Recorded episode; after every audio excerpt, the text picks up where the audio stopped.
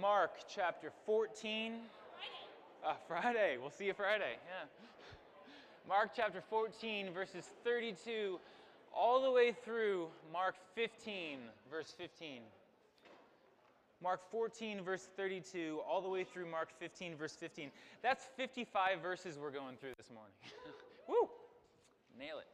Uh, because really, as we go through this last week of Jesus' life, and we go day by day through the final week, we have to really fill in everything that happens from the moment the Last Supper ended all the way to his crucifixion on Friday.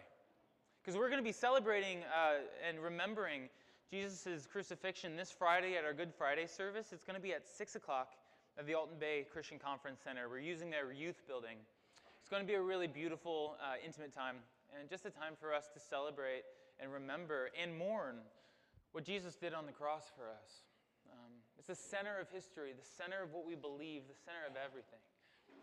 So I'm really looking forward to that time. It's going to be a time of scripture, then reflection and worship. We're going to do rotations of reading scripture, reflecting on that scripture, and then responding to that scripture through song.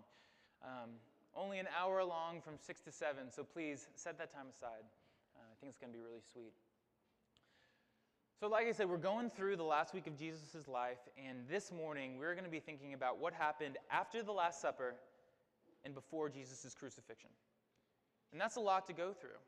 Um, that includes his betrayal, it, it, it, includes his arrest, his desertion from his, by his disciples, and then his trial, his beating, and then his condemnation. That's a lot.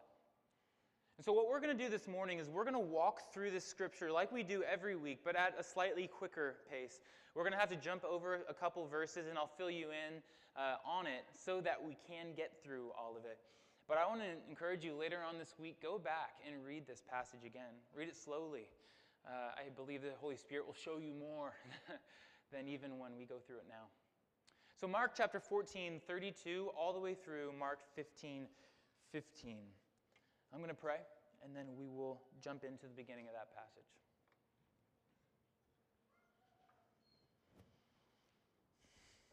Oh Lord, we are your people, um, and we can call ourselves your people because of what you did on the cross. Because when you died, Lord, you won for yourself a people. Uh, you paid for our sins. You made us new. You gave us life. All of us who will trust you, who will believe in you, who will accept salvation by our belief in your sacrificial death. And if we do that, we are your people, Lord. So we, the church, are a group of people who have made that decision, who by faith have come to you. And so, Father, as we, your people, come together as the church to open your word, to worship through community, worship through song, and now worship through looking at the word of God, we pray that you would change us through this powerful, powerful word. I pray that this wouldn't just be another sermon, just another worship service, but that this would be a time in our lives where we get to look into your word and actually be, be changed in the process. That today is a day that we take one little step closer to you, little one step closer to you, further in our discipleship, Lord. Lord, because your word is powerful and living and active and true, we expect it to work in our lives. Expect it to change the way that we think and act, Lord. So change us, we pray, as we look at Mark 14 and 15. We give this time to you, Lord, in Jesus' name. Amen. All right, Mark 14, 32, starting through 41.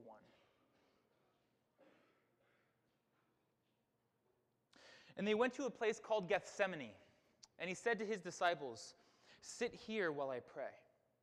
And he took with him Peter and James and John, and began to be greatly distressed and troubled. And he said to them, My soul is very sorrowful, even to death. Remain here and watch. And going a little bit further, he fell on the ground and prayed that if it were possible, the hour might pass from him. And he said, Abba, Father, all things are possible for you. Remove this cup from me. Yet not what I will, but what you will. And he came and he found them sleeping, and he said to Peter, Simon, are you asleep? Could you not watch one hour? Watch and pray that you might not enter into temptation. The spirit indeed is willing, but the flesh is weak. And again he went away and prayed, saying the same words. And again he came and he found them sleeping, for their eyes were very heavy, and they did not know what to answer. And he came a third time and said to them, Are you still sleeping and taking your rest? It is enough. The hour has come. The Son of Man is betrayed into the hands of sinners. Rise, let us be going. See, my betrayer is at hand. So after supper, the Last Supper, Jesus and the disciples did what they did every day. They left this town of Jerusalem, crossed across the Kidron Valley. If we can put the map up here on the screen. They went across the Kidron Valley, up that road, over the Mount of Olives to stay in the town of Bethany, like they did every night. But we actually read in John 18, chapter 2, that one of their rhythms, one of their habits on their journey back over to Bethany is they would stop right there at that little square called the Garden of Gethsemane. It's right at the crossroads as they cross up the Mount of Olives, right out on the bottom of the Mount of Olives. And we read in John 18:2 that they would stop there to pray. We also read in John 18:2 that Judas knew that this was their habit. And so Judas, knowing that this was probably what was going to happen that day, when he left for dinner, or left the dinner, he went to gather the, the, the soldiers, went to gather the Jewish leaders. And in so doing, bring them to a place that was free and away from the crowds where they could arrest Jesus, there at the Garden of Gethsemane. And so this time they go to the Garden of Gethsemane, and Jesus went off to pray. And he asked his disciples to sit up and keep watch as he prays. And what we see here is a moving, a moving, intimate, powerful scene. We see him with his closest friends here, very sorrowful, even to death, it says. And we, and we read that he fell on the ground and prayed that if it were possible, the hour might pass from him. He cries, Abba, Father, he begs, remove this cup from me. This cup being a symbol in the Old Testament of God's wrath. He says, Remove this cup from me, he begs. Because Jesus knows what's coming. Jesus is not unaware of what the next couple hours hold for him. He knows that in that time, a close friend is about to betray him. An even closer friend is going to deny him three times. All of his disciples are going to desert him. He would soon be tortured, mocked, and killed. And even worse, maybe worst of all, he was about to sh- bear the weight of sin and shame for all of humanity for all time. Even as his father, for the first time in history, the father that he has spent eternity united with, for the first time, separates with, from him and turns his back on him. There is horror coming for Jesus in the next couple hours. So he begs God, take this cup from me. But then he says, Yet not what I will, but what you will.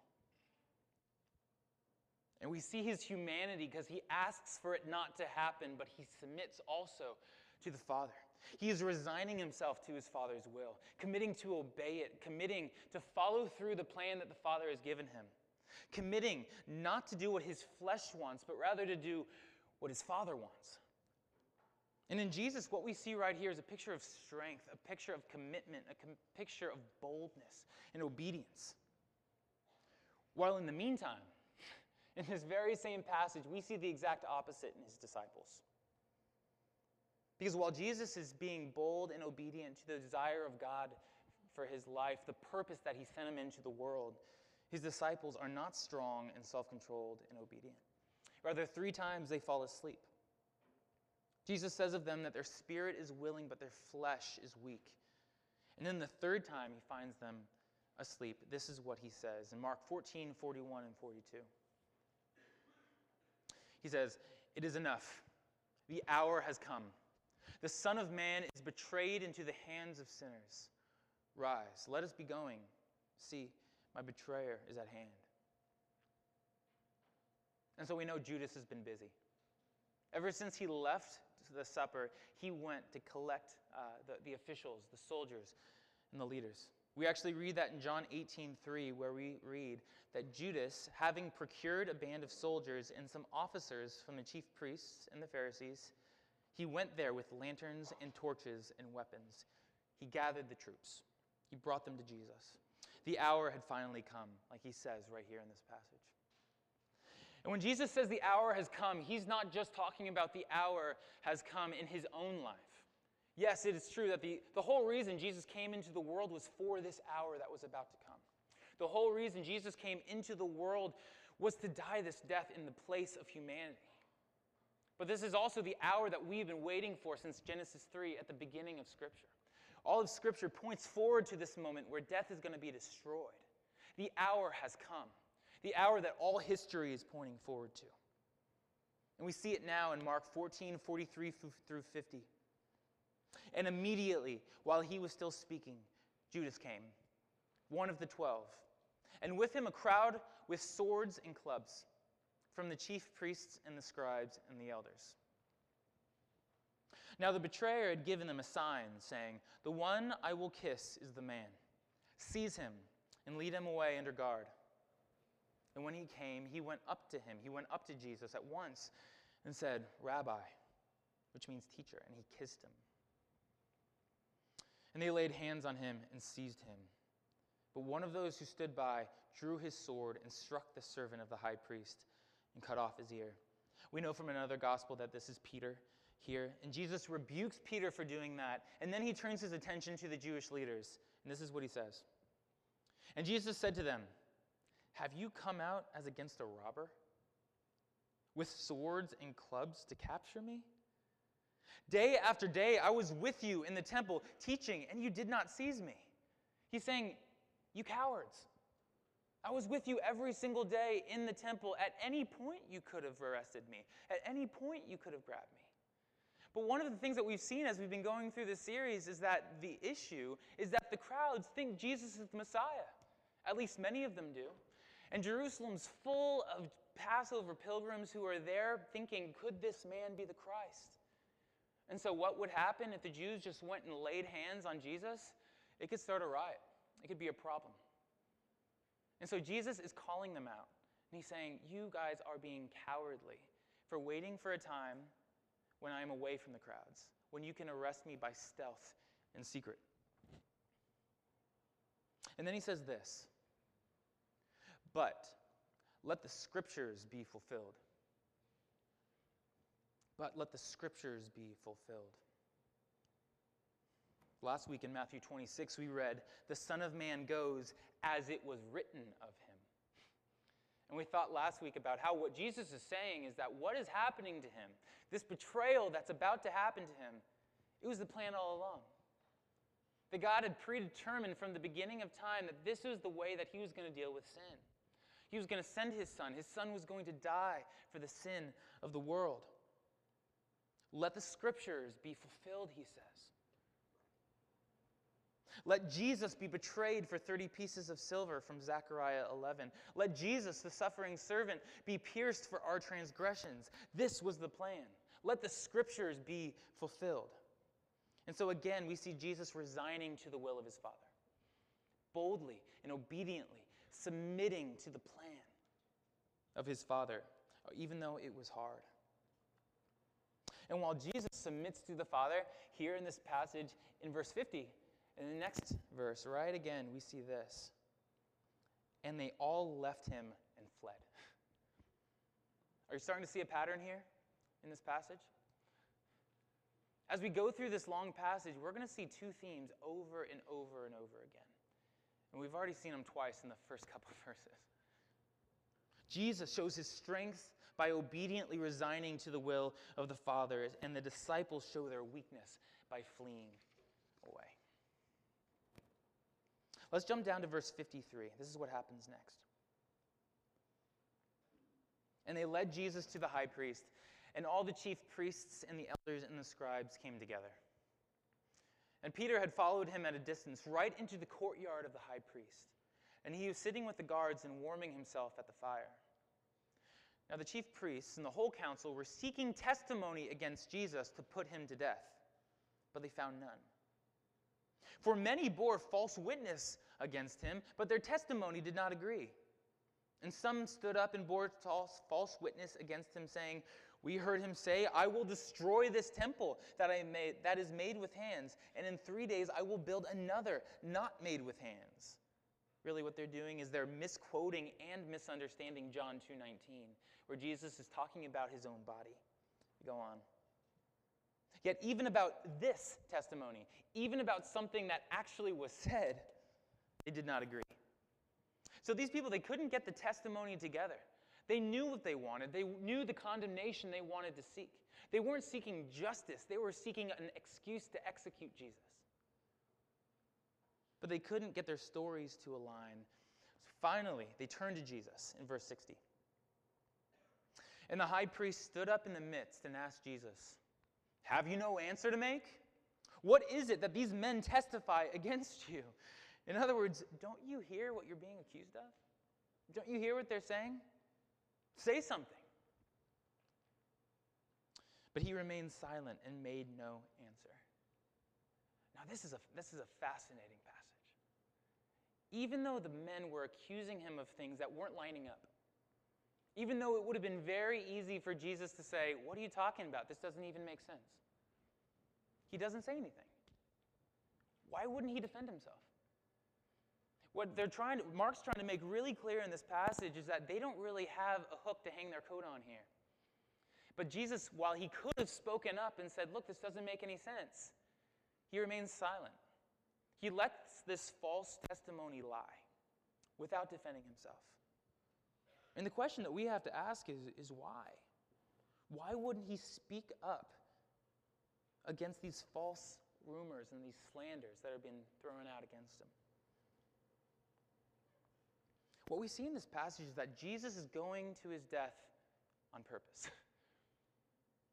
even though he could have stood up, even though he could have denied what they were saying rightfully and defended himself from these accusations, he is strongly and boldly and obediently resigning to the will of the Father. Going through with this, not because the men were more powerful than him, because he, in his strength, decided to submit to the God who he is in union with. This was God's plan. And in so doing, he's fulfilling the words of Isaiah verses 53, verse 7, chapter 53, verse 7, where we read, He, the suffering servant, was oppressed, and he was afflicted. Yet he opened not his mouth. Like a lamb that is led to the slaughter, and like a sheep that is before its shearers is silent, so he opens not his mouth. Because this suffering servant that God was going to send, this one that we now know is Jesus Christ, came. He was the Lamb of God. And rather than opening up his mouth and defending himself, rather than do, saying something to complain or, or to, to try to subvert this plan, he remained silent. He embraced it because this was the Father's will. What boldness, what strength Jesus has in this passage. It's amazing. And the passage goes on in 1461. Again, the high priest asked him, Are you the Christ, the Son of the Blessed? He's direct, he's clear with his question this time. Jesus said, I am. And you will see the Son of Man seated at the right hand of power and coming with the clouds of heaven. it's subtle, isn't it? Because this is probably the clearest statement of Jesus' divinity in his entire ministry. Jesus goes, tells them this right to their face. And man, if he wanted to get off the hook, this is not a good time to say something like this, Jesus. But what he does in this passage is first, he claims the name of God. He says, I am, the Hebrew word Yahweh. He uses the name of God, telling them, I am who you say I am. I am God. And not only that, because throughout the rest of what he says right there, he's actually quoting Daniel chapter 7, verses 13 and 14. He's quoting this passage. Let me read it for you. Behold, with the clouds of heaven there came one like a son of man. And he came to the Ancient of Days and was presented before him. And to him was given dominion and glory and a kingdom, that all peoples and nations and languages should serve him. His dominion is an everlasting dominion, which shall not pass away, and his kingdom one that shall not be destroyed. Jesus says to the leaders, I am I am God. And not only that, I am the fulfillment of the Old Testament prophecies. I am the one who's going to come and is going to rule over all peoples in all nations, in all languages. And the high priest knew the book of Exodus, where they heard the name of God, I am. The high priest knew the book of Daniel. They knew about this prophecy. So when Jesus goes to them and says this, they get it. They know what he's acclaiming right here. And so Mark 14, 30, or 63 through 65, we read this. And the high priest tore his garments and said, What further witnesses do we need? You have heard his blasphemy. What is your decision? So he's saying, Forget the witnesses. They can't get their stories together. He has said enough in this one sentence for us to condemn him to death. And they all condemned him as deserving death. And some began to spit on him and to cover his face and to strike him, saying, Prophesy. And the guards received him with blows. They made their decision. They found the condemnation that they were looking for. They found their excuse to kill him. But the problem is, the Jews don't have the power to execute. The Jews don't have a right to put somebody to death in this day. It was only the Romans that had the right to put someone to death. So as we jump down, let's jump down to 15, verse 1. Uh, we're going to pass over the part where Peter denies uh, Jesus three times. Uh, while that's important, and while I want to encourage you to go back and read that, uh, we're going to continue on with the main plot line right here. Um, 15, verse 1. And as soon as it was morning, the chief priests held a, cons- uh, a, consultation with the elders and the scribes and the whole council. And they bound Jesus and led him away and delivered him over to Pilate. And Pilate asked him, Are you the king of the Jews? And he answered, You have said so. Remember, we saw that last week with, with Judas? He says, You have said so. It's an expression, it's an idiom. He's saying, Yes, I am. And the chief priests accused him of many things. And Pilate asked him, Have you no answer to make? See how many charges they bring against you. But Jesus made no further answer, so Pilate was amazed. So, back in mid December, we actually took a look at this passage, if you remember. Uh, and when we looked at this, what we saw is that what Pilate was doing when he was interviewing Jesus, trying Jesus really, was he was trying to figure out this one question Was Jesus a king that would be a political threat to Rome? Was Pilate claiming, or sorry, was Jesus claiming that he was a king that would be a problem that Caesar wouldn't be too happy about? And through his conversation, what Jesus basically tells Pilate is look, I have come to bear witness about myself. I have come to bear witness to the truth. And my kingdom is not of this world, because if it was, my army would be beating down your doors. My kingdom is from another world. Pilate doesn't understand that, but what we see Pilate doing in that passage is recognizing that Jesus wasn't the, threat that he thought he might have been. Jesus was not uh, somebody deserving death because of that belief. Pilate might have thought that he was crazy, but he didn't deserve death for it. And so Pilate, after questioning him, comes to this conclusion that he's innocent. But despite his innocence, Jesus here again made no further answer. He opened not his mouth. He would not defend himself yet again. He didn't defend himself from the Jews, and he didn't defend himself from Pilate either. And man, if we remember back, he didn't even let his followers defend himself in the garden. Jesus is going with the plan of his Father. Again, he is submitting to the will of his Father. And Pilate is amazed because he didn't defend himself. And while Pilate didn't know why, we do. We know why Jesus didn't defend himself here. And it blows our mind that he would love us so much that he would do this. I'm getting ahead of myself. Let's go to Mark 15, verses 6 through 15. This is the end of the passage. Now at the feast, he, that's, that's Pilate, used to release for them one prisoner of whom they asked. And among the rebels in prison who had committed murder in the insurrection, there was a man named Barabbas. And the crowds came up and began to ask Pilate to do as he usually did for them. And he answered them, saying, Do you want me to re- release for you the king of the Jews? For he perceived that it was out of envy that the chief priests had delivered him up. So Pilate saw Jesus was innocent. Pilate saw he didn't deserve death. Um, and he saw the crookedness of the situation. He saw the mindset that caused Jesus to be put in this position in the first place. And so he's trying to really take advantage of this custom to release an innocent man rather than releasing a guilty man. It, it actually just, it just makes sense. We go on in verse 11. But the chief priests stirred up the crowds to have him release for them Barabbas instead. And Pilate said to them, Then what shall I do with this man you call the king of the Jews? And they cried out again, Crucify him. And Pilate said to them, Why? What, what evil has he done? But they shouted all the more, Crucify him. So Pilate, wishing to satisfy the crowd, he does three things. He released to them Barabbas. Number two, having Jesus, having scourged Jesus, that's whipped Jesus, tortured Jesus. Number three, he delivered him up to be crucified. And we just walked with Jesus through his betrayal, through his arrest, through his desertion, through his trial, and through his condemnation. And Jesus has now been offered up to be crucified. And we went through all that really at warp speed. We rushed through it. But as we went through it, we saw two things over and over and over again. Two themes over again, repeated.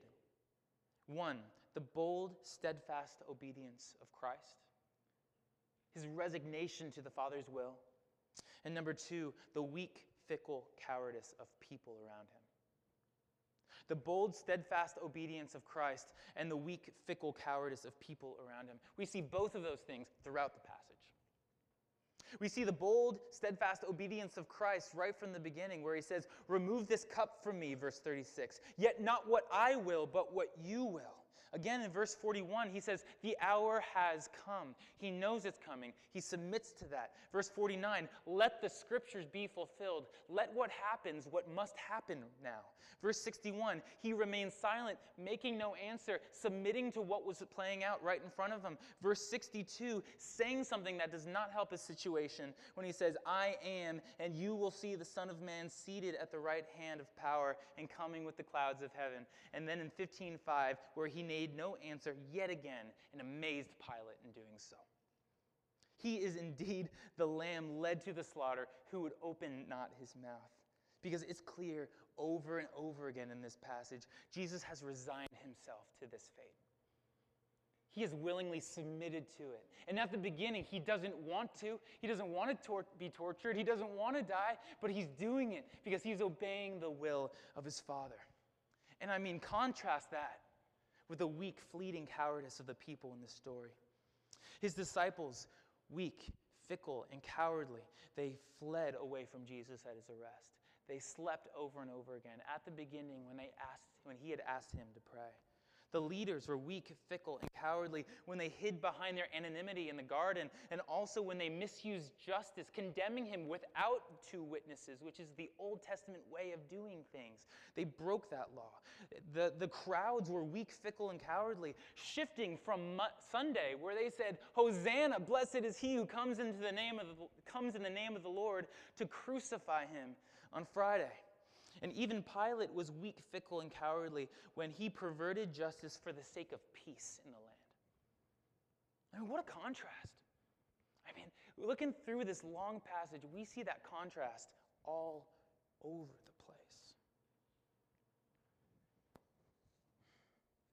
But it's that contrast that shows us something truly beautiful. Because it's the bold, steadfast obedience of Christ that's going to lead him to die for weak, fickle, and cowardly people. The people in this story did nothing to deserve the amazing love that Jesus is about to pour out for them. And when we see the contrast of Jesus' holiness and people's sinfulness, that's what makes the cross truly beautiful. Because there's no reason, and that makes sense that a holy God would die for sinful people, that a bold, a bold, steadfast, obedient, holy God would die for weak, fleeting, cowardly people. They didn't deserve it. They turned every chance they got from Jesus in this story. And the thing is, BeFree, we don't deserve it either. We don't deserve this amazing love of Jesus any more than they did because we turn away from Jesus just as much in our own lives. And if we trace history throughout, we would find over and over again stories of a holy God pursuing and loving sinful people. That's the story we see in this passage. That's the story of history. And BeFree if you believe in Jesus Christ, if you've accepted the gospel, the good news of Jesus Christ, that's your story. That's my story. And so we see two truths, right, in this passage the bold, steadfast obedience of Christ and the weak, fickle cowardice of people. And the amazing thing that stands out to me right at the end is that these are the true core truths of the gospel. The truth number one is this you are far more sinful than you think you are. The gospel starts with this truth you are far more sinful than you think you are. Do you think that you've done anything to deserve the love of Jesus Christ? You're wrong. We are far more sinful, far more separated, far more broken than we can really comprehend. But the amazing thing about the gospel is that's only the first truth. The second truth of the gospel is that Jesus loves you far more than you think he does. We are far more sinful than we think we are, but God loves you far more than you think he ever possibly could. And that contrast, that's we have to sit in the middle of that to have a relationship with Jesus Christ. We have to understand we don't deserve this love, but we have been given this love. We sit in the middle and we just say, Why? How amazing. And when we sit in the middle and we feel the tension of these two things, our sinfulness, but also how beloved we are, that's where we sit and worship Him and say, God, I don't deserve it, but I receive it. And because I've received it, I can have a relationship with you. And we just say, Hallelujah. That's the core of everything we believe. This thing we call the gospel, the good news. The good news that though we don't deserve the love of God, we have been given the love of God through Jesus Christ's death on the cross. Pray with me.